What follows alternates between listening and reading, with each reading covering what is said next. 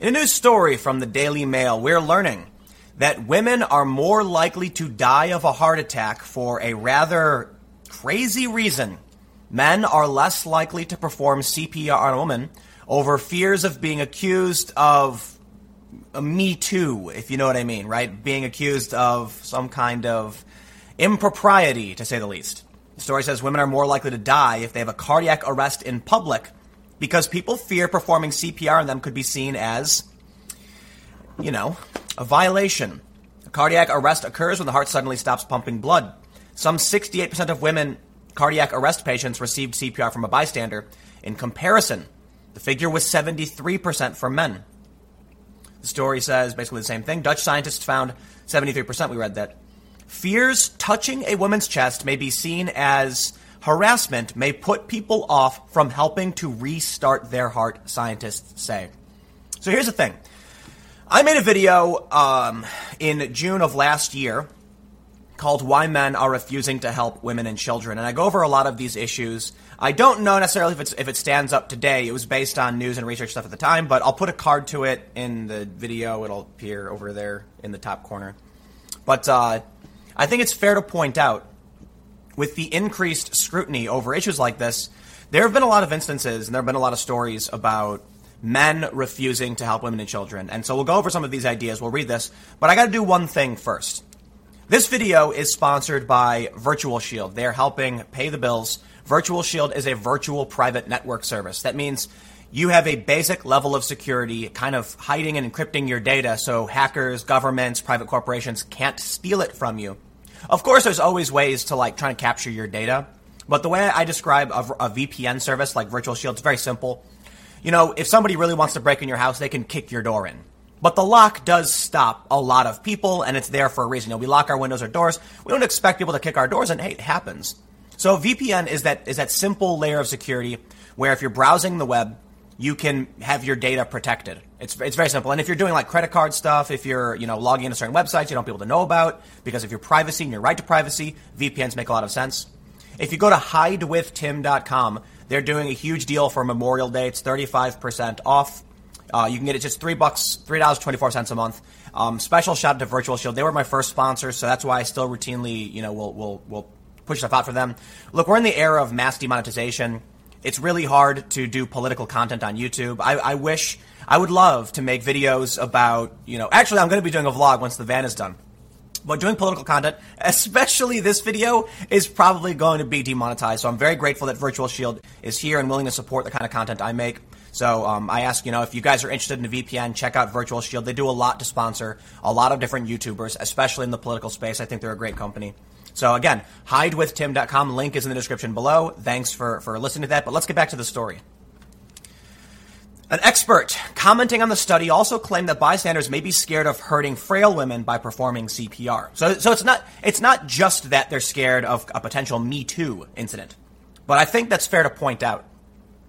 The researchers warned people are less likely to realize the seriousness of a woman's condition and may be slower to realize they need help.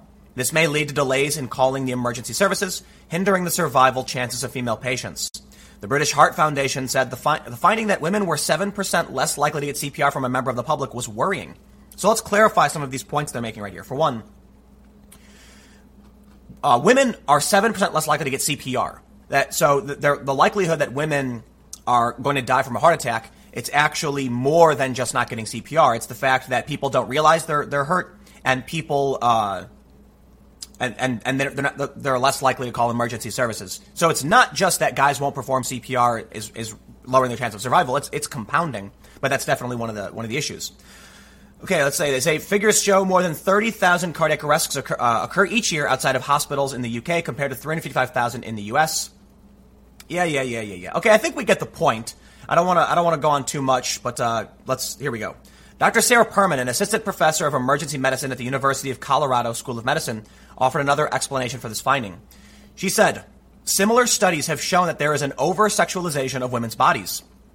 However, she was not involved in the study. Dr. Perman added, Many feel hesitant to provide CPR if there is a notion they are doing something incorrect that was perceived to be assault or harassment.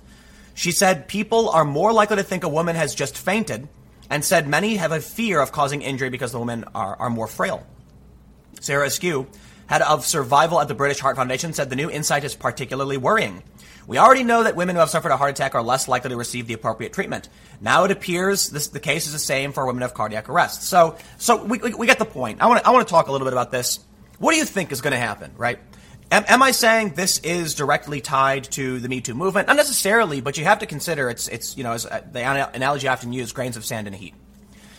The Me Too movement has made people very, very uncomfortable and self-conscious in in um, private interactions, you know, like men and women.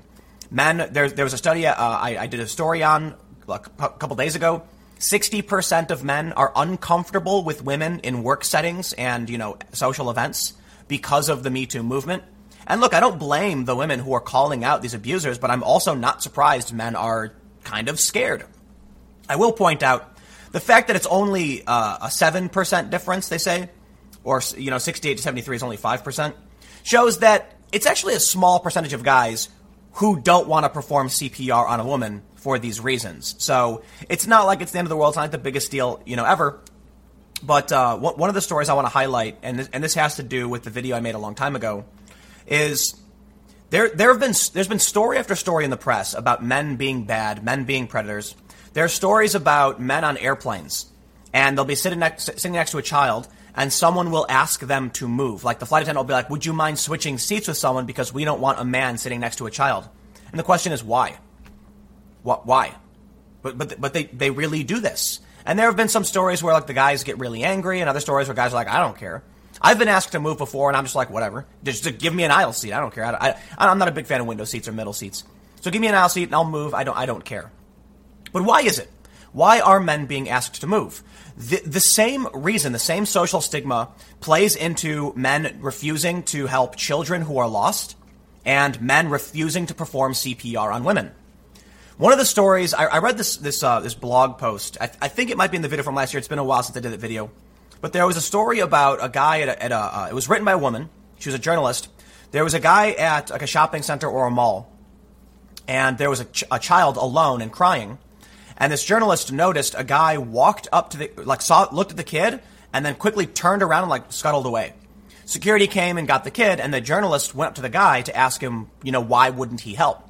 And essentially, the guy said, if he goes near that kid, people are going to assume he's trying to kidnap the kid, and the kid doesn't have the wherewithal to tell them, no, I'm lost and this guy's helping me. So why would a man want to put himself in that position? Think about the CPR, right? Why would a man want to put himself in a position where he's putting his mouth on the mouth of another woman and touching her chest, especially in the climate we're in? He's not going to want to. some some people aren't going to want to do that. So you know the story kind of prattles on quite a bit. Um, but I do want to just wrap up how they, they, they bring it to a close. So, uh, Sarah Askew of the British Heart Foundation says it's particularly worrying. We already know that women who have suffered a heart attack are less likely to receive appropriate treatment. Now it appears, cardiac arrests, regardless of gender, the overall survival rate for an out of hospital cardiac arrest is shockingly less than 1 in 10. Every minute that passes without CPR and defibrillation reduces the chance of survival by to 10%. Mrs. Askew added, that this is why knowing how to perform CPR is essential and doing something is always better than doing nothing. The research was published in the European Heart Journal. So I saw this on Twitter, and a lot of people are asking, is this the Me Too movement?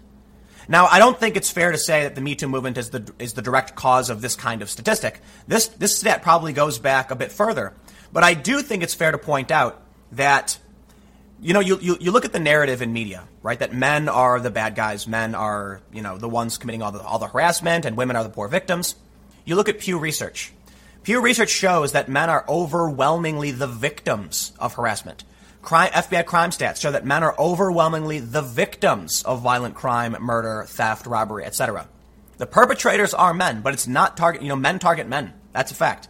With harassment, it's men targeting men women do get more sexual harassment uh, online and in, in public. And it's that narrative that results in things like this. What guy wants to be the person who gets, you know, falsely accused? And there was a story recently, it was published, uh, a bunch of outlets covered it, Daily Wire had it. Some guy stopped to help a woman who was trying to change her tire, and she accused him. She, she falsely accused him. So now you've got guys who are like, I ain't going anywhere near these women. You've got guys who don't want to work with women. And the crazy thing about it is that was a direct result of Me Too. leanin.org published this study and found that up from last year, 32% of men don't want to be in like a closed space or like working alone with women. And I can't blame them. I know people who have been falsely accused. And it's not just about a false accusation. I know people who have been, you know, their intentions were misinterpreted and they were accused. You want to call that a false, uh, that's not necessarily a false accusation, but it's like the way I explain it is, you know, if, if I if I pat like a, my, my, male friend on the shoulder and say like something like "good job," they they're not going to misconstrue that. But if you do that to a woman, she might be like, "Oh my God, he touched me and it was inappropriate," and you're going to get in trouble for it, and that's going to go that's that's a mark on your record. So, unfortunately, now people who need real medical help might not get it. But I'll, but I'll leave it uh, at that. Stick around. I'm going to have more segments up throughout the, the day for those that are listening on the podcast. Uh, that'll be it'll be uh, in a few minutes, a few seconds, and uh, the next segment will be at 1 p.m. I, it's confusing because I'm doing this as a podcast and as a YouTube channel, so so bear with me. I'm trying to figure out the best way to get all this going, but um, the next segment will begin shortly, and for those on YouTube, it'll be at 1 p.m. and I will see you then. Oh boy, do we have a lot of disclosures for this video. For one, it's a negative story about Facebook, and you'll notice, like, right there, the minds.com slash timcast things appear um, because I think Facebook is awful, nightmarish, and it must be stopped. Even the co-founder of Facebook agrees Facebook needs to be broken up.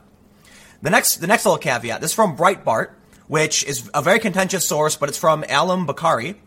and uh, Breitbart is not known to publish fake news. They're just very partisan and they mix opinion with their stuff. So this, uh, I, I would lean towards this is likely accurate. And we have seen this reporting backed up by a couple other outlets, not this specific story, but essentially, Facebook's hate agent list includes British candidates for the European election. And get this. they're talking about Carl Benjamin, known as Sargon of Akkad, and one of his slights speaking neutrally about the, a Proud Boy, condemning the alt right. This is how insane Facebook is getting. They're thought policing as anyone who dare talk about an idea is going to be put on one of these lists. So, I think Facebook is awful. I think we're entering a nightmarish dystopia. And allow me to take the opportunity now, excuse me, to give, a, to give a shout out to the sponsor of this video, helps pay the bills. It's Virtual Shield. Virtual Shield is a simple layer of defense. It's a virtual private network. The way I usually describe it is you know, you don't expect someone to break into your house. You still lock your doors and windows. If somebody really wanted to break in, they kick your door in. But having that simple layer of defense protects you from, you know, like it's a basic level security. So when you're browsing internet, you want to protect your data. It's not perfect, but it is the simple layer of defense. It's only $3.24 uh, per month. Virtual Shield is doing a big Memorial Day special. You can go to hidewithtim.com if you want to sign up. Again, in the era of demonetiza- demonetization, Virtual Shield was my first sponsor. They've, they've repeatedly helped me out. It's been uh, it's been a rough demonetization week, and considering the nature of some of these stories talking about big tech, they tend to get demonetized. So I'm very grateful for Virtual Shield. One last one last point. It's it, it protects your data. It encrypts your data when you browse the web. It protects you from hackers, governments, big businesses. Again, not perfect, but you do, you know, if you want that simple layer of defense, you don't want to be exposed, I recommend Virtual Shield, hidewithtim.com. Thanks for, for sitting through that. But let's get back to the story and figure out what Facebook is doing they say the leader of a British political party and a candidate in tomorrow's European elections are both included on Facebook's list of potential hate agents, Breitbart News can exclusively reveal. Carl Benjamin, YouTube star and candidate for UKIP in tomorrow's European elections, that's, that's today actually, and Anne Marie Waters, founder of the For Britain Party and director of Sharia Watch UK, are both included. The inclusion of electoral candidates is significant given that Facebook has been under siege by the media for over two years for the facilitation of election meddling. Now, I will say whether or not significant is an opinion, but I would agree with that opinion. The issue here is actually it's it's this is this is look, this is really terrifying, right? You may be saying, yeah, well, Sargon broke the rules. Sargon, you know, it's a private platform, whatever. Look, when Carl, aka Sargon, was producing his criticism or his neutral, look at this, neutral representation of John Kinsman, a Proud Boy, it was before he announced he was going to be running. What this means is there are people, everyone has the potential to run for office in a, dem, in, in, a, in a liberal democracy. Liberal democracy does not mean left liberal and it does not mean, you know, direct democracy. Liberal democracy refers to Western nations and the institutions we uphold where we can vote to elect our representatives. That's what liberal democracy means. So in the U.S., we're in a constitutional republic. The UK is a uh, parliamentary system. It's not constitutional and it's not uh, a republic. So they're different, but they have similar voting systems. It's, it's, you know, that's what liberal democracy is. I know people get mad because they don't, you know, they conflate liberal democracy with like liberal versus conservative. It's not the case. The point is, in the UK, in the US, anyone has the potential to run for office for the most part, right? Some people, you know. Twitter took down Carl's uh, campaign Twitter account. He wasn't even running it, nothing to do with it. It was an account just telling people what he was doing and where, not run by him. Same thing for, for uh, Tommy. I'm not going to say his last name because YouTube will absolutely restrict this video if I do. So let's let's go through. Um, you, you, get the point, right? These big tech social media companies are are interfering in elections, even if the policing was before they announced. It, the point I'm trying to make is what happens when you eventually say, you know what, I want to run for office to fight for what I think is right, and they've already listed you as a hate agent? They're already going to restrict access to your to, uh, to the public space to you. How will you run and win if you have no access? So let's read a little bit of this. They say. A Facebook insider tipped off Breitbart News to the existence of the hate agents list last week, revealing that Candace Owens was included on it. A Facebook spokeswoman later confirmed the existence of the list while stressing that Owens has not yet been investigated. The list encourages Facebook employees to collect examples of signals, both on the platform and off of it, to determine if individuals ought to be categorized as hate agents. So, so they say there's level one, level two, level three, ranked by time. Level one, the most serious, is a signal that occurred within the past year, whereas a level three is a signal that occurred within the past three years.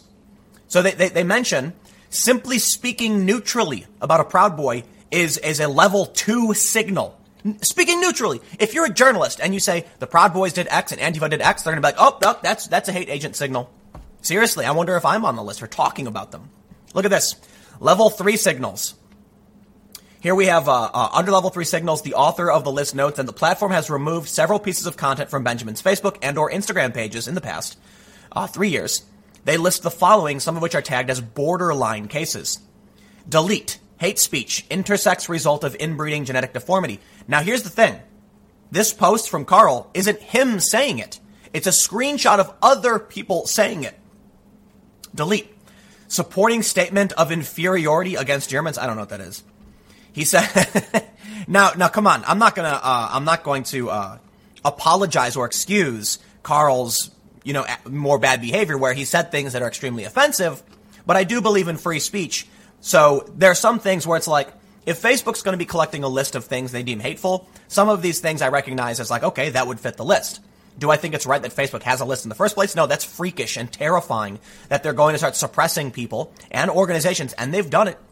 They've, they've suppressed certain uh, uh, organizations. I'm not gonna. I don't, I don't want to get into all that detail, all the detail on the censorship stuff, but we know they're biased. We know Facebook holds this bias. In other leaks from Veritas, we saw that they view meme culture as like far right. Like IRL means in real life. That's just internet slang. It's an it's an internet initialism. It's not an acronym. Uh, yeah, it's just people saying the internet IRL.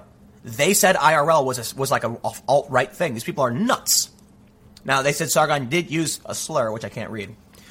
In a column marked "Individual promotes the creation of an ethno-state," an entry is inexplicably inexplicably added in which Benjamin mocks the position of the alt right. Get this mocking the alt right's position is deemed representing the ideology of an ethno state. Uh, that's it. That's it. That's, that's it. Basically, I think this is their fake, fake evidence. They want to be able to ban someone and then eventually be like, well, here's why. And they can just say it. They never have to prove it. They can say, oh, well, he was representing, you know, the ideology of an ethno state. He was talking out against it. So when they say, you know, Facebook said you can only speak about InfoWars and Alex Jones if, if, if, if you're speaking negatively, right? We've seen if you speak neutrally about certain groups, they'll flag that. Granted, you know, Carl hasn't been banned, but even when you're speaking against it, they'll claim, oh, but you're representing it. See, this is how they do the fake evidence. Then they'll later say, you know, they'll ban him and say he was repeatedly making posts about, um, you know, an ethno state and, and the importance of one and stuff like that, making it seem like he's saying it when the posts themselves do and he mocks them. Under notes, a Facebook employee makes a critical concession. Most content is anti-communist, anti-fascist, feminist, socialist. He's not explicitly hateful and even criticizes the alt-right for wanting to build an ethno-state. Although not categorized as hate signals, the notes field also contains more examples of apparently problematic content from Benjamin. I think, look, Facebook has shadow profiles. Facebook tracks your information whether you're on their platform or not. This is just another example of Facebook creating a dossier and a database of wrongthink. Isn't that insane? Why, why should we, why should we uh, find this acceptable in any capacity? In any capacity, should we allow these companies to do this? There has been talk of passing bills that would shut them down. No tracking. You can't track it. And that, that that's what they should do. Facebook, Twitter, Google, etc. I do I do not believe they should have a right to create these kind of databases based on their subjective opinion. And so I'll give a shout out. That's why I did the disclosure for Minds because we're doing an event, um, irl.minds.com. We're doing an event in August, but also I think Minds is great. Uh, not perfect, nobody is, but they just rolled out a jury system. So get this: you're on Facebook, you say this. What do they do? They put you in a database. They they accuse you of doing all these crazy things, even if you didn't do anything wrong. They ban people, call them dangerous, which is, you know, smearing them. What does Minds do with the new jury system? If you have a post that breaks the rules and it gets flagged, you can appeal it to a jury of 12 randomly selected people. Don't think it's perfect. I personally think the number should be way higher, like a thousand people to reduce any margin of error. But the 12 people then get to see the post and choose whether or not it actually breaks the rules. And they're people who don't follow you. So the likelihood, like let's say you tweet at someone, I think you're dumb and they say that's harassment, and then a bunch a bunch of their fans brigade it, you get flagged. It goes to 12 random people uh, who are not associated with you who can say, is it, is it a harassment to call someone, someone dumb? Well, it's up to the jury to decide, right? And so there, I think there needs to be guidelines. I think this is like a kind of like a proto version of it. But I'll say this. Doing a jury system for moderation, while maybe not perfect yet, is a million times better than Mark Zuckerberg's digital, you know, secret police creating a database of wrong think and banning people for, you know, like Paul Joseph Watson's Instagram was all just like selfies and they ban him for it.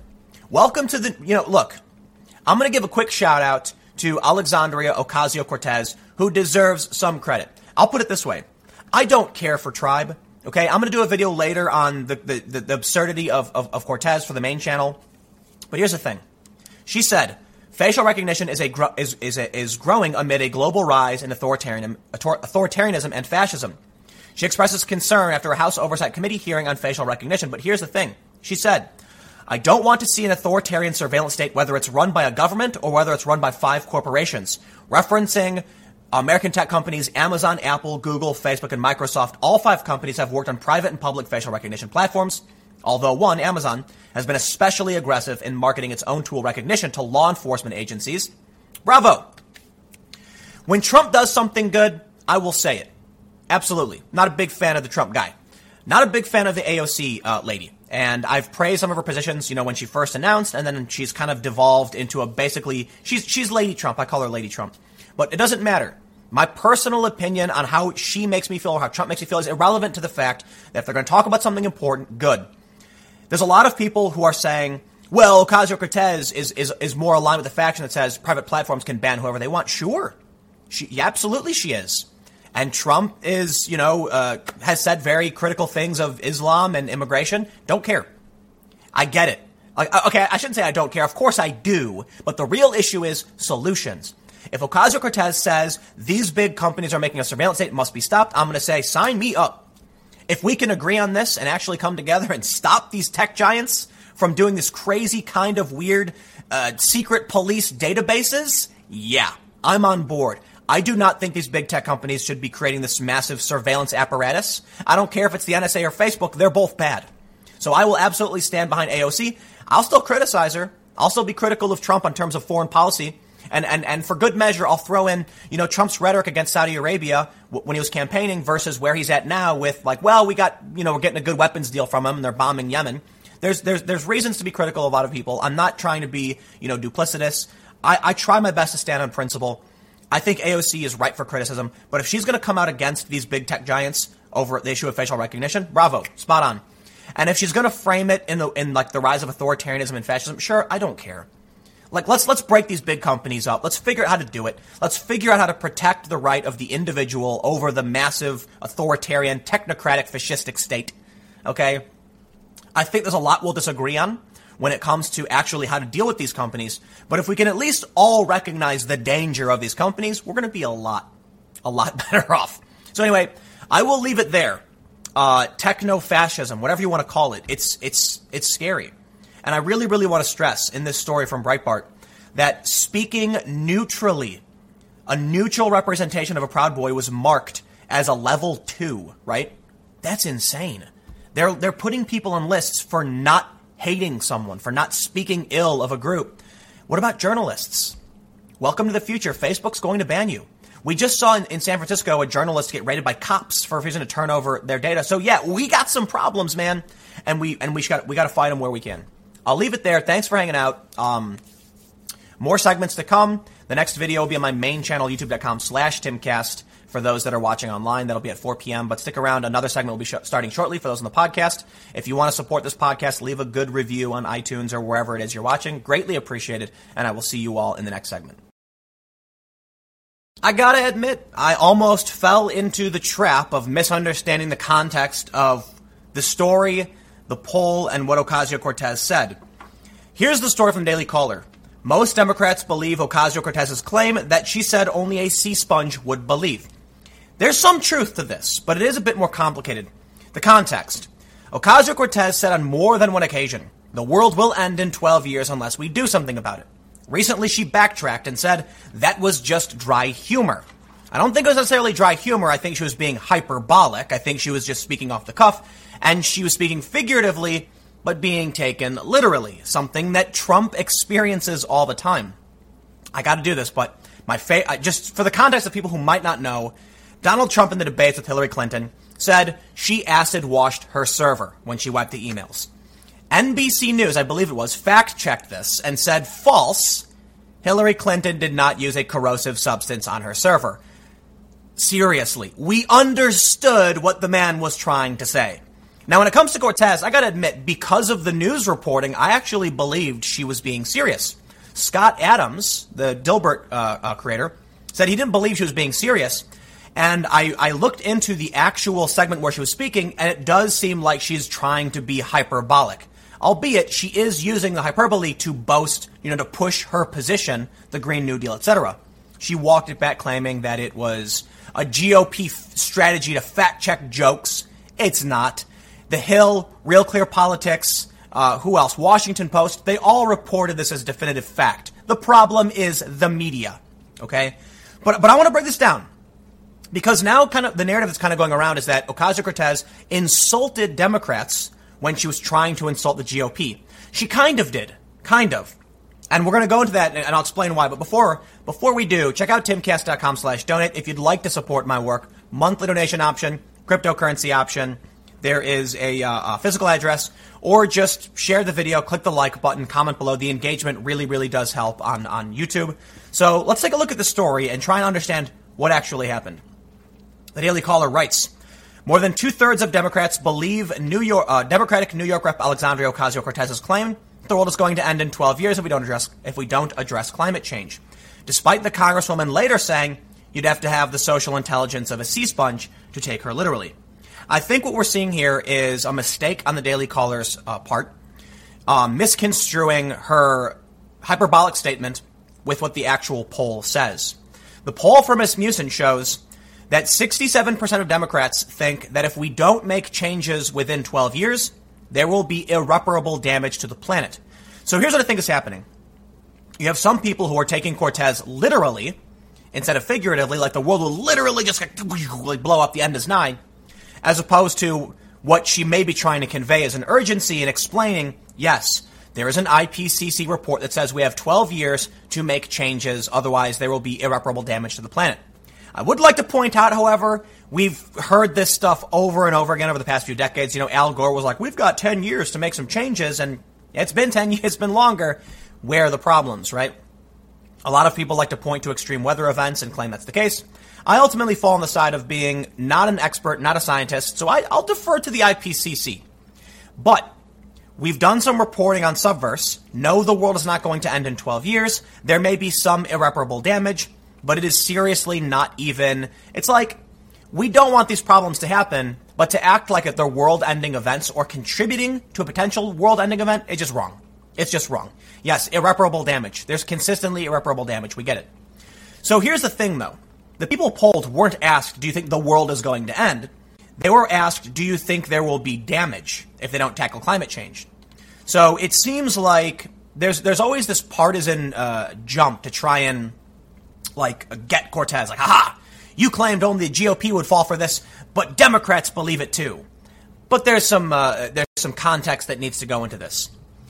So Cortez said, millennials and people, you know, Gen Z and all these folks that come after us are looking up and we're like, the world is going to end in 12 years if we don't address climate change, and your biggest issue is how we're going to pay for it, Ocasio Cortez said during an interview in January.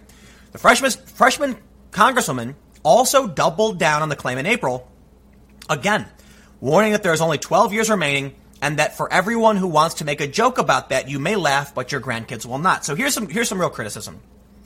You can't say something, then later complain about people making jokes, then claim you were making a joke. So some criticism for Ocasio Cortez in that regard. But I do think it's unfair to try and claim that Democrats believe the world is going to end simply because they believe there will be some damage. They go on to add that Ocasio Cortez later flipped her position in early May, referring to the 12 year deadline as merely dry humor and sarcasm, and asserted that those who took her literally have the social intelligence of a sea sponge. Can I just stop right now? And, and I actually agree with Ocasio Cortez 100%. Those that took her literally have the social intelligence of a sea sponge. Now, she's trying to blame the GOP. That I don't agree with. But this part, you're going to love it. Why? It was the media who took her literally. Okay? I went back and I watched through a segment and I was like, I, I see what she's trying to say. Admittedly, at the time, I fall into a same trap. I'll point this out. Anyone who thinks they're immune to the sway, like the social manipulation, you're wrong. One of the first things like you'll learn when you're dealing with like hacker culture and social engineering and stuff is that everyone is vulnerable. I saw the Washington Post, Real Clear Politics, The Hill, BuzzFeed, The Verge. They all reported a similar line. She said this. And I said, wow, she must have really meant it. Then when I saw people saying, look, she's saying it was a joke, she was being hyperbolic, I'm like, ah, I get it. Look, I think I think she's uh, she's definitely pushing the urgency a little too extreme, a, a, a little bit uh, to the extreme. But I do think it's fair to point out she was being more hyperbolic and figurative, and the media does the same thing to Trump. That's why I find it hilarious the treatment she gets. Like I have criticisms of her and Trump, and if you watch my channels, you know I've brought them up. I will say this though, in you know, in, in terms of why why do I have like I think it's like two percent of my videos are like directly about Trump, and like five percent might not. The five isn't even fair. I have more videos about Cortez than Trump, not that many, but it's because like for one, the media is just a nonstop anti-Trump fest. I think we all get it, right? Ocasio Cortez has basically, to a certain extent, a lot of progressive media on her side, and she needs to be criticized when she does dumb things, and she does a lot. This is not one of those things, however.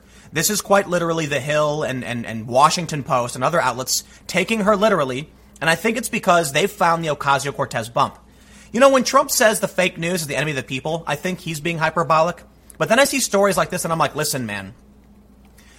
The media has taken Cortez out of context before, and she's pulled the Trumpian fake news against them as well. I think Trump has said a bunch of gaffes. I think Cortez said a bunch of gaffes. I think Trump and, and Sarah Sanders have said a bunch of uh, misinformation, as has Cortez.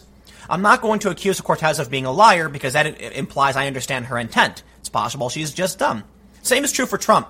They track all of these lies from Trump, and I'm like, yeah, maybe he's just wrong, right? So you have Trump supporters who look at Trump and say, I get it. I get what he's trying to say. He was wrong, but you trust him. And if you trust him, you don't think he's a liar. And the people on the left feel the same way about Cortez. I think what we really see is, for one, we shouldn't fall into the tribalism trap of, you know, just hating Cortez for being the other side or hating Trump for being the other side. Criticize them for what they do wrong, praise them for what they get right. I brought this up in my, uh, uh, um, I actually, I didn't think I, I, I should have brought this up. Maybe I didn't. I mentioned in a video that Cortez uh, is criticizing the big tech giants. Yes, please, please criticize. So I will, I will absolutely give credit where credit is due. Ocasio Cortez, you want to, you want to go after the big tech oligopolies? I will, I will shake your hand. I will be right there and say, let's get, let's do something about this. This is a problem. You're going to claim that a $21 trillion accounting error can fund Medicare. I'm going to be like, no, no, no, no, no, no, no. Stop. Full stop. When you want to do this, you know, hyperbolic 12 years to the end of the world thing, I'll be like, yeah, yeah, yeah, okay, chill out, right? Because we did re- we did report on this. But I think it's fair to point out the media definitely loves to rile everybody up. And the media goes after Cortez in this way. Not it's it's it's similar to what they do to Trump. It's the Ocasio Cortez bump. They know when they write this Ocasio Cortez says the world's going to end and try and make it seem like she's waving a sign in the air, it makes her look bad. Then what happens is people like me, other people who are taking a critical eye to the to this far left sect of the of the Democrats are sitting there with like, "Wow, is she crazy?" And then what happens? Well, you end up having her come out and say it was dry humor, and I immediately was like, "Oh, please, come on! You're trying to walk back your claims." But but in reality, I think it is fair to point out, and you know, it really does co- come down to to who you trust in the media. When I see the media reporting all this stuff, I'm like, "Nah, nah, nah, nah! I don't believe you." But then there are certain people who come up and say, "Really, take a look at it," and I'm like, "Oh, okay." I think I think she was just being hyperbolic. She was trying to exaggerate to make a point. You know, she was trying to be shocking. I don't think she literally thinks the world is going to end. And so what happens then is you get this poll from Rasmussen that says there's 12 years until there's irreparable damage. And the Daily Caller makes it, you know, because I think the Daily Caller is operating off the fact they're taking her literally. Well, you know what? Whether you like her or not is besides the point. I think we would all do well to try and avoid taking people literally, especially if you're someone who, who like watches what the media does to Trump. I think it's important to point out the media is going to do the same thing to Cortez to an extent. She definitely has the progressive activists on her side, which means the media is way more favorable to her than they are to Trump. But it is important to point out they, they, they look, 67% of Democrats believe the U.S. has only 12 years to aggressively fight climate change, or else there will be, quote, disastrous and irreparable damage to the country and the world. That's very different from saying the world is going to end. So, by all means, if you think she was being serious and is trying to walk it back, for sure. But it's not, the Demo- Democrats don't believe the world is ending. They believe the IPCC. And that I think is fine. So, you know what? Uh, I, I, I don't want to just be the tribalist bear of op, you know opposition to people like the fringe far left. No, I want to make sure we call out the media, and that's that's kind of more of my shtick. You know, I think the media are full of liars, and I think they'll they'll they'll lie about Cortez, they lie about Maffick Media, they lie about Tulsi Gabbard, they lie about um, to an extent Andrew Yang. And here's what's really crazy: you get Bernie, Tulsi, and Yang going on Fox News, Pete Buttigieg going on Fox News. That is honorable, and so I'm like, okay right? Okay. But then what happens when Tulsi Gabbard goes on CNN? They say, like, why do you hate America and the world? What happens when Kamala Harris goes on CNN? They say, what's your favorite song? So yeah, I'm not a big media person. And I think, you know, politically, there are some positions that Cortez holds that I agree with. I am no fan of private prisons. Uh, I, don't know where stands on the death penalty, but I'm absolutely 100% against the death penalty. And there are some things that I think Trump has done really, really well. The economy is really good. I think it, it's it's good sometimes to point out that you know Cortez coming out against the big tech giants and the surveillance state. I'm like, yes, please, yes, please. I will support a politician if they're doing something that's good, and I'll criticize them if they're doing something that's bad. So anyway, I think you get the point. I'll leave it there. Be wary of the media. I try my best. I'm not perfect. As I mentioned, I'm vulnerable to the same fake news as everybody else, even though, like, I am digging through this. If you think that I am always 100% right, I got a bridge to sell you. I'm not. I'm not. I can only use the sources that I have, and we know that media has been. I don't know. I don't even. I'm not going to swear. It's been awful. Okay. So I do my best to try and fact check and double check things, and I think context and um, benefit of the doubt sometimes are a good thing. So I'll leave it there. I got some more segments coming up for you shortly. Stick around, and I will see you soon. Indian PM Narendra Modi and his party just swept India's elections. It was a stunning victory for Hindu nationalism. You may be saying, Tim, why do I care about what's happening in India? I'm not Indian. I don't know a lot, lot, lot about their country. Well, admittedly, neither do I. And I gotta admit, I'm not super concerned about Indian politics. But someone sent me this story, said, you really gotta check this out because this is another right wing nationalist victory. And you all, you, you all remember what happened just a few days ago the right wing populist playbook keeps winning from Bloomberg Opinion. Australia's shock election result is one more sign 2016 was no fluke. Let me ask you this before we get started. Why does this keep happening? Why did Trump win? Why did Brexit win? Why did Australia's right wing party win? Why did Modi win? Why does this keep happening? I'll tell you one thing. I think it has to do with social media making the left go insane and fall apart and the media, the, the, you know, is supposed to tell us what's happening, and they have no idea. They are so out of touch. The polls are wrong, and the right wing nationalists keep on winning. So here's what we're going to do. We're going to look a little bit into what's going on with Modi and his victory, and then we're going to read about 2016 being no fluke. But before we get started, go to timcast.com slash donate if you'd like to support my work in doing these segments and videos. There's a monthly donation option, a cryptocurrency option, a physical address, but of course, just share this video, click like, comment below. It really, really does help. Um, it, the engagement makes YouTube think it's a good video and you know you should support it. So if, if you want to, uh, or if you're listening to the podcast, give a good review. It really, really does help. But let's check out what's going on with Modi from Vox.com. The world's largest democratic elections have concluded. India's pro Hindu nationalist prime minister and his party are on pace to win by a landslide. The early results from India's week long general election show a clear victory for incumbent Prime Minister Narendra Modi Bharatiya Janata Party, sorry, which has so far won 300 of a total of 543 seats in parliament. The BJP seems to have trounced its main rival, the Congress Party, led, led by Rahul Gandhi, the scion of the famous political dynasty. So let's let's let's go a little bit down. Um, media reports have noted a dramatic rise in hate crimes during the five years Modi has been in power. Vigilante groups have sprung up around the country to protect cows, which are sacred to Hindus.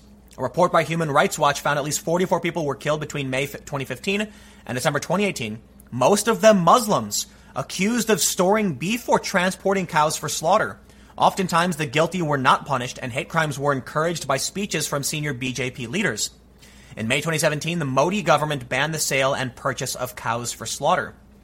So you, you, you, can, you can tell by the narrative. Look, this is Vox. And I got to admit, I do not trust them, especially when they're trying to frame this narrative.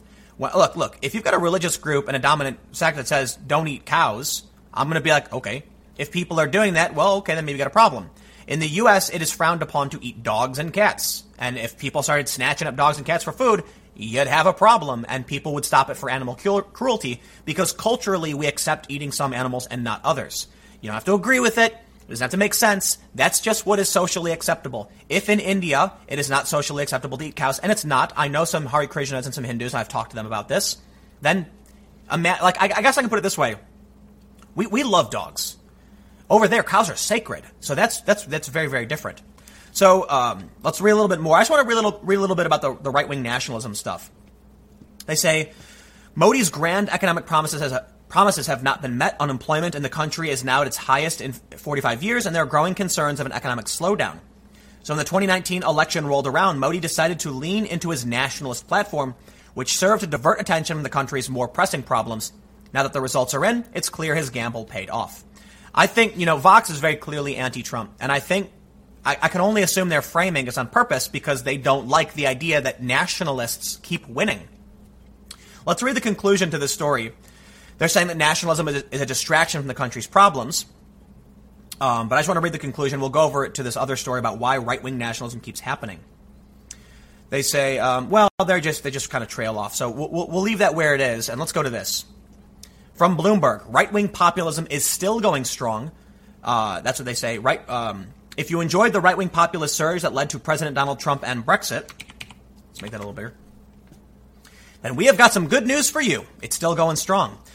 It even got a new electoral shocker to its credit this weekend when conservative Australian Prime Minister Scott Morrison won re election after basically zero polls suggested that it was possible.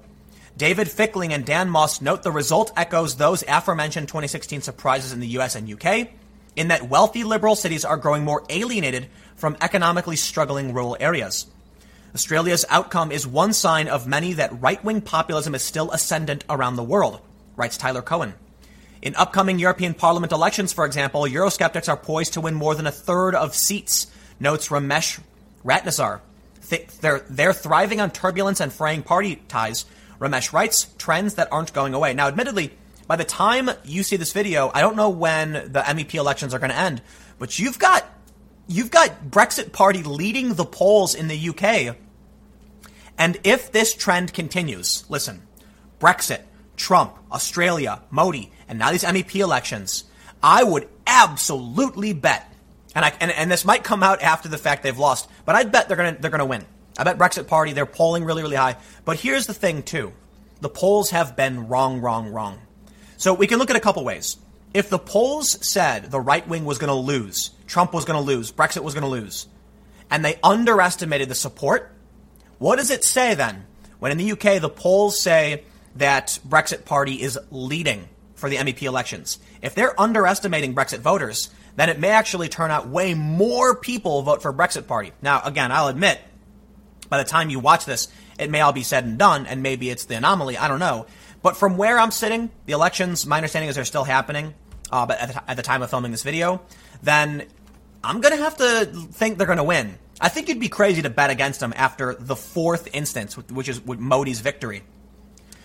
So let's let's let's go a little bit. Um, oh, okay, so I guess it's a very short article, but let's read a little bit about uh, the right wing populism. The collapse of Austria's coalition government this weekend after a corruption scandal took down the country's far right vice chancellor is a setback for populists throughout Europe, writes Leonid Bershidsky, following plans for a European nationalist coalition. But the Austrian scandal, scandal's impact may be limited, Ramesh suggests. And a longer term solution to rising European populism is to directly address its root causes. That's what Bloomberg's editorial board writes.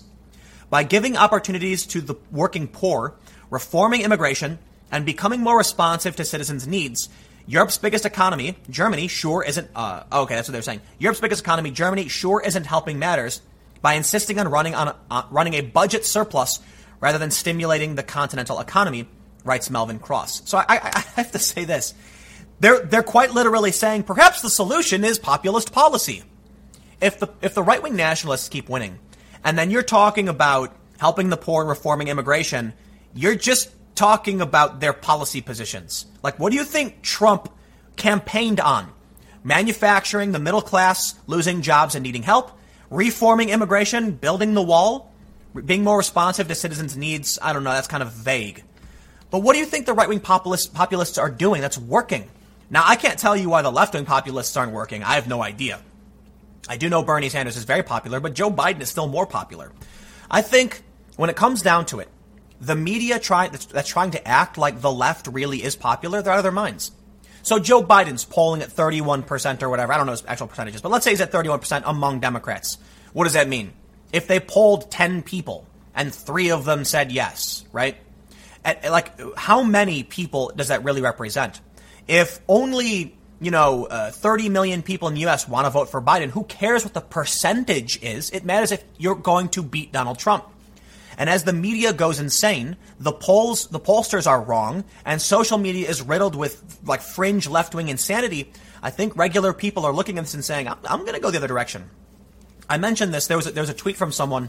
It may have. I, I don't. I, I don't want to misattribute it. I can't remember who tweeted this, but they said what people in the media don't seem to realize is that given the choice between the regressive left and Trump, people are choosing Trump because Trump is old guard right? I, I, know he's not really old guard. He's kind of a weird outlier. But people are would, would rather be like, hey man, if Trump represents what was and we know kind of worked in some ways, I'd rather have that than these weirdos who want everything shut down and everyone banned, right?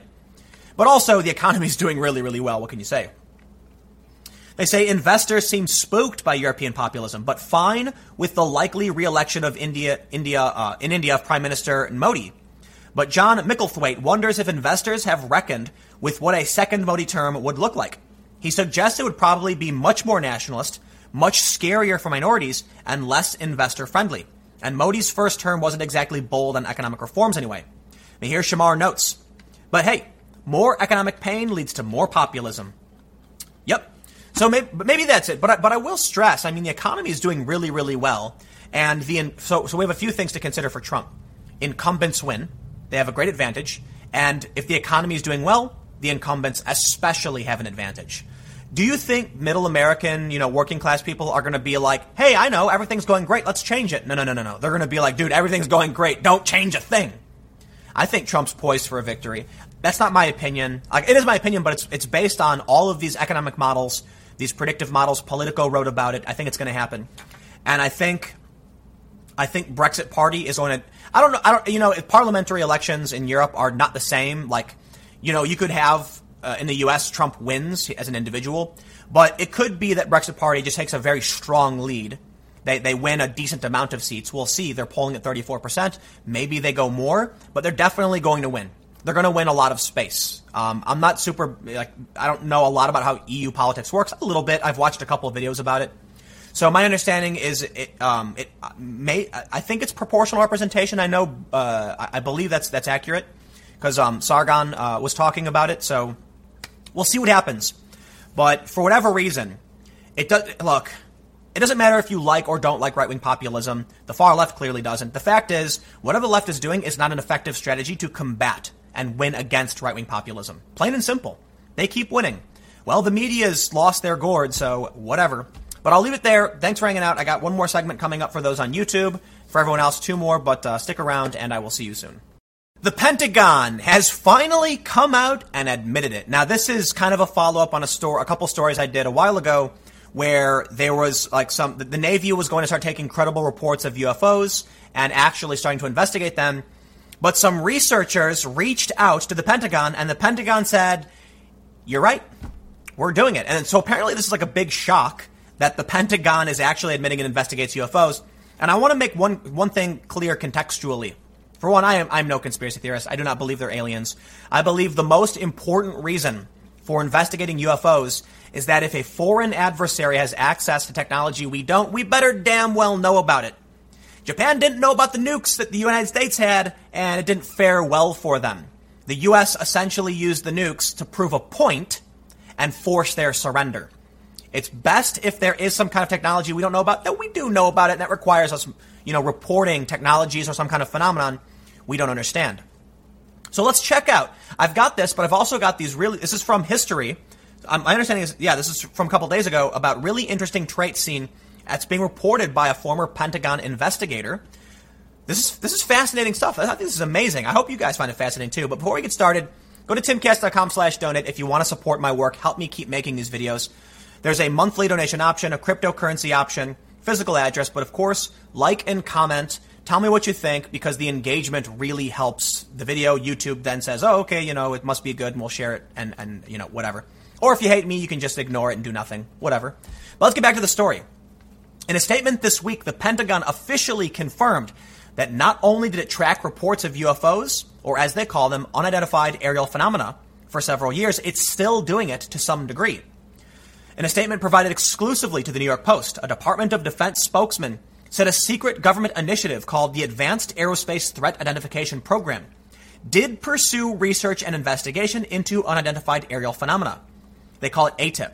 Though the ATIP was officially shut down in 2012, Pentagon spokesman Chris, Christopher Sherwood acknowledged that the DoD does still investigate reports of unidentified aircraft encountered by U.S. military aviators. They would be insane not to. Just because you don't know what it is doesn't mean it doesn't exist. If people keep seeing the same thing, and apparently they've got five traits seen of these vehicles, then you've got a pattern here. And I think the likely outcome is some kind of weapon or technology from someone we don't know. It could even be U.S. you know top secret stuff. It could be us. I mean, there's a, there's a possibility it's aliens. I don't think that's the case, but it's important that we investigate.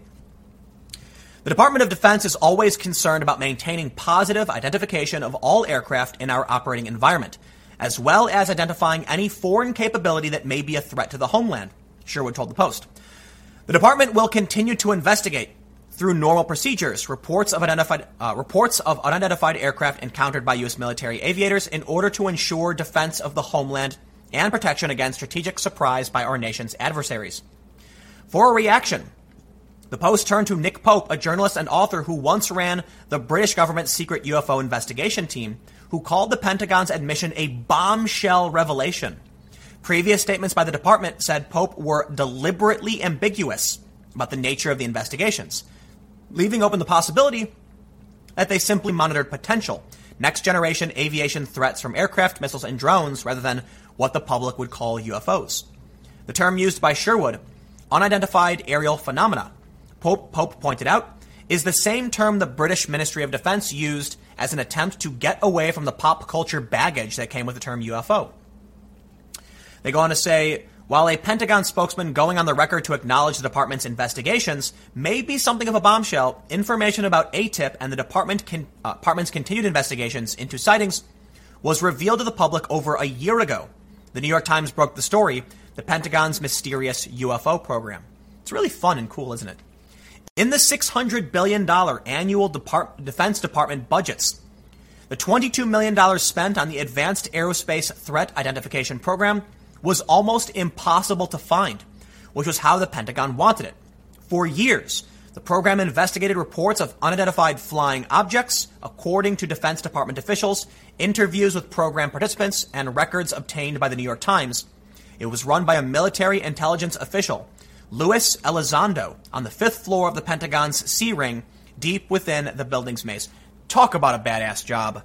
I mean, to me, that sounds like one of the coolest jobs ever. Official government intelligence security tracking UFOs. If they were aliens, I mean, I guess it's just another boring military job trying to check, track potential threats from foreign adversaries, so still kind of cool, you know. National defense is an important thing. The Times noted the department had never before acknowledged the existence of the program, which it says it shut down in 2012. I'd be willing to bet there's a new program, something else.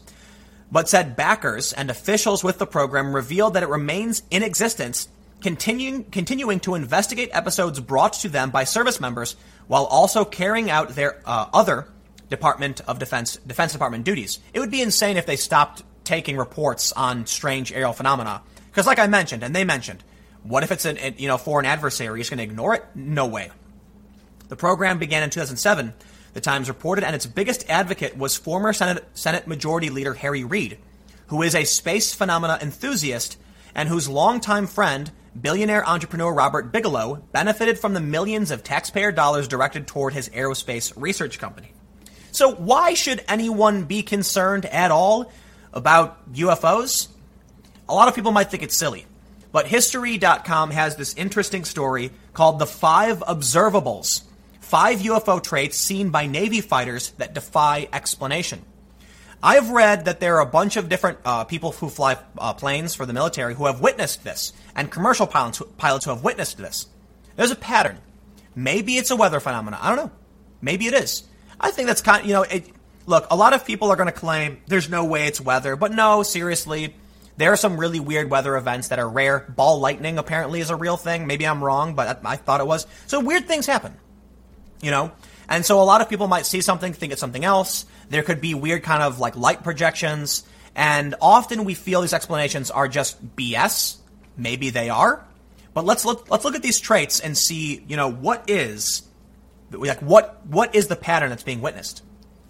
The story says, you know a UFO has earned its unidentified status when cockpit transcripts from elite Navy fighter jets include this frantic pilot exclamation. Holy S, what is that? I have to say, if you're someone who flies a, a lot and multiple multiple people have seen this, you got something going on. When Luis Elizondo ran a small team at the U.S. Department of Defense investigating military-based reports of UFO, they call it UAP, he heard numerous such accounts by some of the most highly trained aeronautic experts in the military. They describe objects that appear to be intelligently controlled possessing aerodynamic capabilities that far surpass any currently known aircraft technology. Now pursuing his investigations as part of To the Stars Academy of Arts and Sciences, Elizondo is an integral part of the investigative team featured on History's Unidentified Inside America's UFO Investigation, where they have continued to continued to gather eyewitness accounts. So let's take a look at the five observables. Anti-gravity lift. Unlike any known aircraft, these objects have been sighted overcoming the Earth's gravity with no visible means of propulsion. They also lack any flight surfaces, such as wings. In the Nimitz incident, witnesses described the crafts as tubular, shaped like a tic tac candy. 2. Sudden and instantaneous acceleration. The object, objects may accelerate or change direction so quickly that no human pilot could survive the g forces. They would be crushed unless we could explain anti gravity and instant acceleration if they if they can operate outside the confines of space-time. I am not a quantum physicist, I am not an astrophysicist, but based on my cursory readings of Star Trek fan fiction, my understanding is that the, the general idea of a warp drive is that you warp space and time around you, so you're not actually moving through space-time. It's more like you're in between space-time being propelled, so you're not constrained by the laws of physics. You then wouldn't experience the g forces, presumably, and you'd be able to uh, travel instantaneously. I have no idea what I'm talking about. I just read some like Star Trek fan theory stuff. So, okay, so so Google that, but maybe that is an explanation. They say hypersonic velocities without signatures. If an aircraft tr- aircraft travels faster than the speed of sound, it typically leaves signatures like vapor trails and sonic booms. Many UFO accounts note the lack of such evidence, unless they're traveling in a different, you know, through a different means or something, or they're not within the normal confines of our space time. Low observability or cloaking. Even when objects are observed, getting a clear and detailed view of them, either through pilot sightings, radar, or other means, remains difficult. Maybe because they're not in space time or something like that. Warp drive. I'm just, I'm just talking to my ass. Witnesses generally only see the glow or haze around them. Trans-medium travel. Some UAP have been seen moving easily in and between different environments, such as space, the Earth's atmosphere, and even water. In the Nimitz incident, witnesses described a UFO hovering over a churning disturbance just under the ocean's otherwise calm surface, leading to speculation that another aircraft had entered the water. USS Princeton radar operator Gary Voorhis later confirmed from a Navy sonar operator in the area that day that a craft was moving faster than 70 knots, roughly two times the speed of nuclear subs. No one has yet gotten close to crafts that display these traits, so their origins are still unknown. Are they a super top secret U.S. defense project? Do they hail from Russia, China, or even from further afield? Uh, the only thing we do know is that their capabilities exceed any techn- technologies currently in the U.S. arsenal. or perhaps there is a simple explanation for all of this. We live in a simulation, and what we're seeing is uh, a, a, GM, a game manager, or an admin using an, an, uh, uh, a developer only tool to easily travel and moderate certain communities. I'm half kidding. Simulation theory is a fun thing, but ultimately, people have witnessed these things. There's observable traits, there's patterns that have been recognized. Maybe we're all NPCs in an MMO, and only the players know they're actually in the game and don't say anything because can't. Right? But I guess it's all just fun to theorize and wonder what the hell's really going on. But the Pentagon finally admitted it. They do track these things. I love these stories, man. This is fun stuff. So, you know, if more fun stuff pops up, I'll definitely have it. Thanks for hanging out. If you want to support my work, timcast.com slash donate. I'll have more segments starting tomorrow at 10 a.m. For the rest of you, one more coming up in a few minutes, and uh, I'll see you all next time. My interest was piqued by a story talking about the return of medieval diseases in unsanitary conditions in California. I did, I did a video about this a couple days ago or a day ago, and then I saw this story from, this is an opinion piece from the New York Times that says, America's cities are unlivable. Blame wealthy liberals. The demise of a California housing measure shows how progressives abandon progressive values in their own backyards. Now, Farhad Manjoo, who writes this, is not sparing any, any Republican in this criticism. But it is important to point out the massive cities that are very, very liberal, very progressive, that are doing a pretty bad job in terms of taking care of the poor, with an expansive homeless problem, with San Francisco hiring a rat and poop patrol. Yeah, something is going on within these cities. Now, in the video I made about the spread of disease, I said I don't think it's entirely uh, liberal policy. I think it's the fact that big cities attract people and access to resources will result in homeless populations. However, Farhad actually brings up progressive politicians' policies, which shows it might actually be, at least to a certain extent, the fault of liberal positions. Now, before we get into all of this, check out timcast.com slash donate if you'd like to support my work. There's a monthly donation option. There's a cryptocurrency option a physical address, but of course you can just share this video, click the like button, and comment because when you engage with the video, you tell YouTube you'll really like it. It really does help, and I do rely on your support, so it's really appreciated. Let's pop over to this New York Times story and see what Farhad's talking about. He says, to live in California at this time is to experience every day the cryptic phrase that George W. Bush once used to describe the invasion of Iraq catastrophic success. The economy here is booming, but no one feels especially good about it. When the cost of living is taken into account, billionaire brimming California ranks as the most poverty stricken state, with a fifth of the population struggling to get by. Since 2010, migration out of California has surged. The problem is the steady collapse of livability. Across my home state, traffic and transportation is a developing world nightmare. Childcare and education seem impossible for all but the wealthiest. The problems of affordable housing and homelessness have surpassed all superlatives. What, what was a crisis is now an emergency that feels like a dystopian showcase of American inequality. California, Hollywood, progressive activists. As I looked into these stories about celebrity hypocrisy, right, the, the story that I did yesterday, well, all these celebrities claim to be big progressive activists. They don't seem to put their money where their mouth is. Some do. I'm not trying to say that every single celebrity is an activist. I don't want, I'm not an absolutist. But certainly many of the high profile celebrity activists are just saying this. Now, I will issue a quick correction caveat for those that watched my video yesterday as, as, as an aside. I believe I misinterpreted Trevor Noah's statement about faux anger. But I but uh, I, I put the correction in the video so you can check it out if you want to watch that video. I'll put a card to it. So I just want to make sure you guys know there's an update on that uh, video. I don't want to get too much into it so we can move on.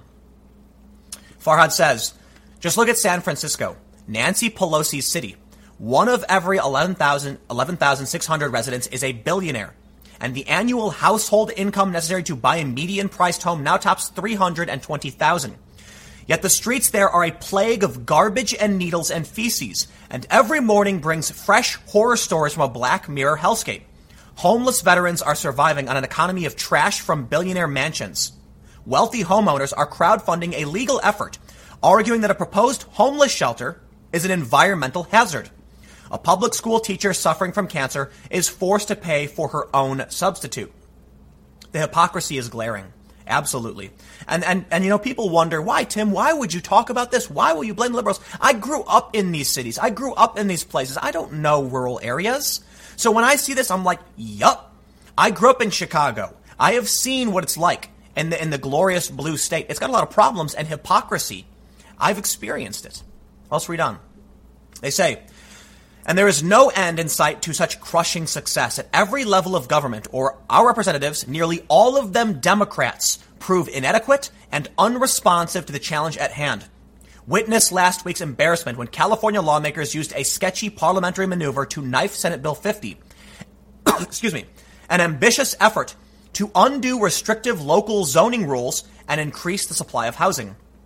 It was another chapter in a dismal saga of NIMBYist urban mismanagement that is crushing American cities. Not in my backyardism is a partisan sentiment. Is a, I'm sorry, is a bipartisan sentiment. But because the largest American cities are populated and run by Democrats, many in states under complete Democratic control, this sort of nakedly exclusionary urban restrictionism is a particular shame of the left. Bravo, Farhad. Bravo. I absolutely agree.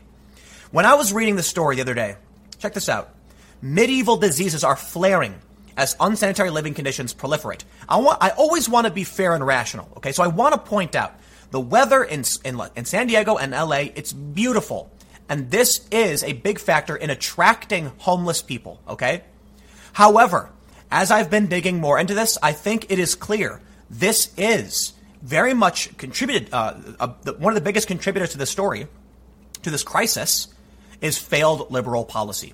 And I don't know exactly which policies, but we can point to Farhad's opinion about these democratic states with democratic cities not doing what they need to, pricing out people, making it harder to get jobs, making it harder to live. And I have this. You, uh, oops, this is the wrong story, but we'll, we'll come to the Poop Patrol one. Forbes. The cities with the most homeless people. New York City with 78,676 and LA City and County with 49,955. The reason this is important, weather is not the primary factor.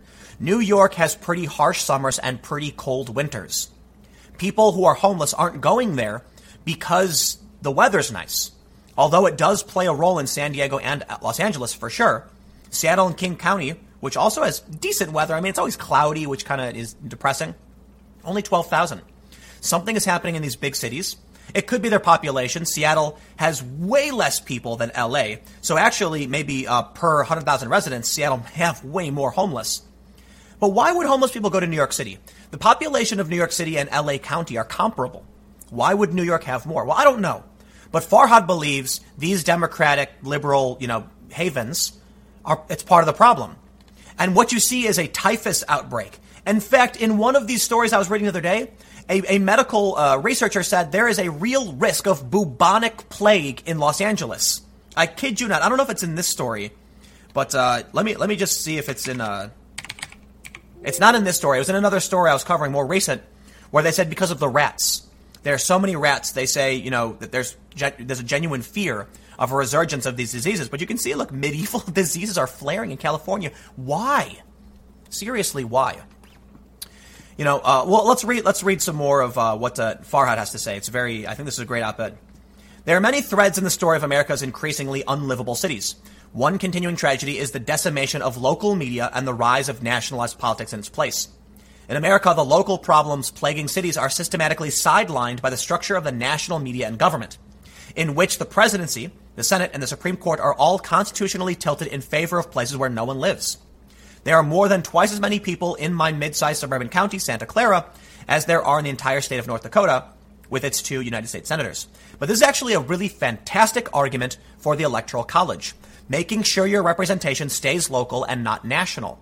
The national popular vote would ensure that s- cities that aren't in the, like Seattle, for instance, aren't going to get the attention they need to solving their problems at a national level. The nationalization of politics shows that if people don't care about their own backyards and they aren't focused on these issues, the issues never get solved. People in California are probably super, like, actually, let me do this. Why is Alyssa Milano? Why, is, you know, Snoop Dogg? Why are these celebrities protesting? Uh, well, not Snoop Dogg, but, you know, th- these are individuals that they were going to leave the country because of Trump. But why are these activists complaining about Alabama and Georgia, a state they don't live in? It's the nationalization of politics.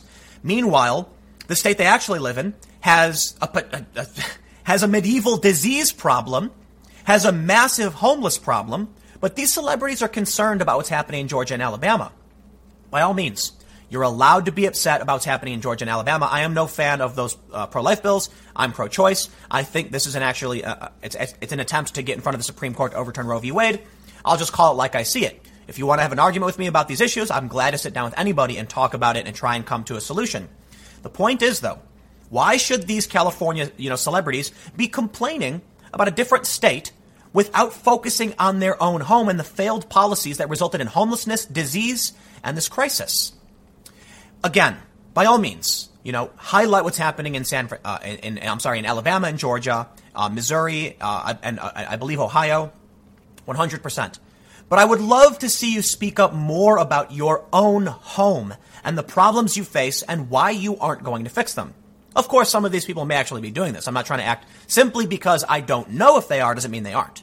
But I'm not seeing it, okay? And so my, my only response is when I look at their Twitter feed and I see them complaining about like Me Too and stuff, I'm like, dude, you've got a serious homelessness problem in Los Angeles. Farhad goes on to say, that's why aside from Elizabeth Warren, who has a plan for housing, bravo, Elizabeth Warren, as she has a plan for everything, Democrats on the 2020 presidential trail rarely mentioned their ideas for housing affordability, an issue eating American cities alive. I watched Joe Biden's campaign kick off the other day. The only house he mentioned was the White House. And there's another really important point, too. Millennials are being burdened with massive college debt. A lot of conservatives like to say, oh, well, you chose that. Sure. I, I, I, I, I believe in personal responsibility. When I see my, uh, my young friends, well, my people, people my age, who are saddled with absurd college debt, my response, my first emotional reaction is, yeah, well, you reap what you sow. You sign on the dotted line. You got to go to that school. You got your degree. If you can't figure it out beyond what you, you know, signed, that's not my problem. But it's causing a housing crisis. Millennials aren't buying homes. They're not having families. So I can recognize while emotionally it's disturbing, there does need to be some kind of solution to that problem if we want to save, fix the housing market. And this contributes to all of these problems. He goes on to say, there is the refusal on the part of wealthy progressives to live by the values they profess to support at the national level. Creating dense, economically and socially diverse urban environments ought to be a paramount goal of progressivism. Cities are the standard geographical unit of the global economy. Dense urban areas are quite literally the real America. I disagree.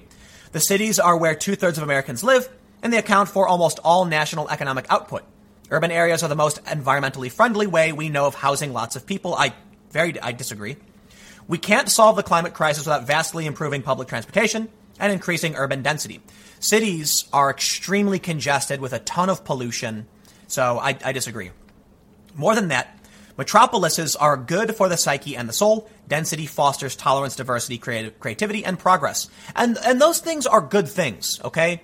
People learning to live side by side are good things. He says, yet where progressives argue for openness and inclusion as a cudgel against Trump, they abandon it on Nob Hill and in Beverly Hills, where the progressive celebrity activists live, who preach against Trump. Mean, they, they don't allow this, not in their backyard. They don't put their money where their mouth is. And this is a, a, it's an extension of the video I made yesterday. The celebrity activists are hypocrites. The wealthy progressives are hypocrites. Not all of them, I actually know some wealthy Hollywood act, uh, actors who brought refugees into their home, and I applaud them every day for it. That's that's. I, if you believe in this and you stand on principle, then then we're going to get along. But clearly, that's not the case for Nob Hill and Beverly Hill. They, they say, uh, Farhad says, this explains the opposition to SB 50, which aimed to address the housing shortage in a very straightforward way by building more housing.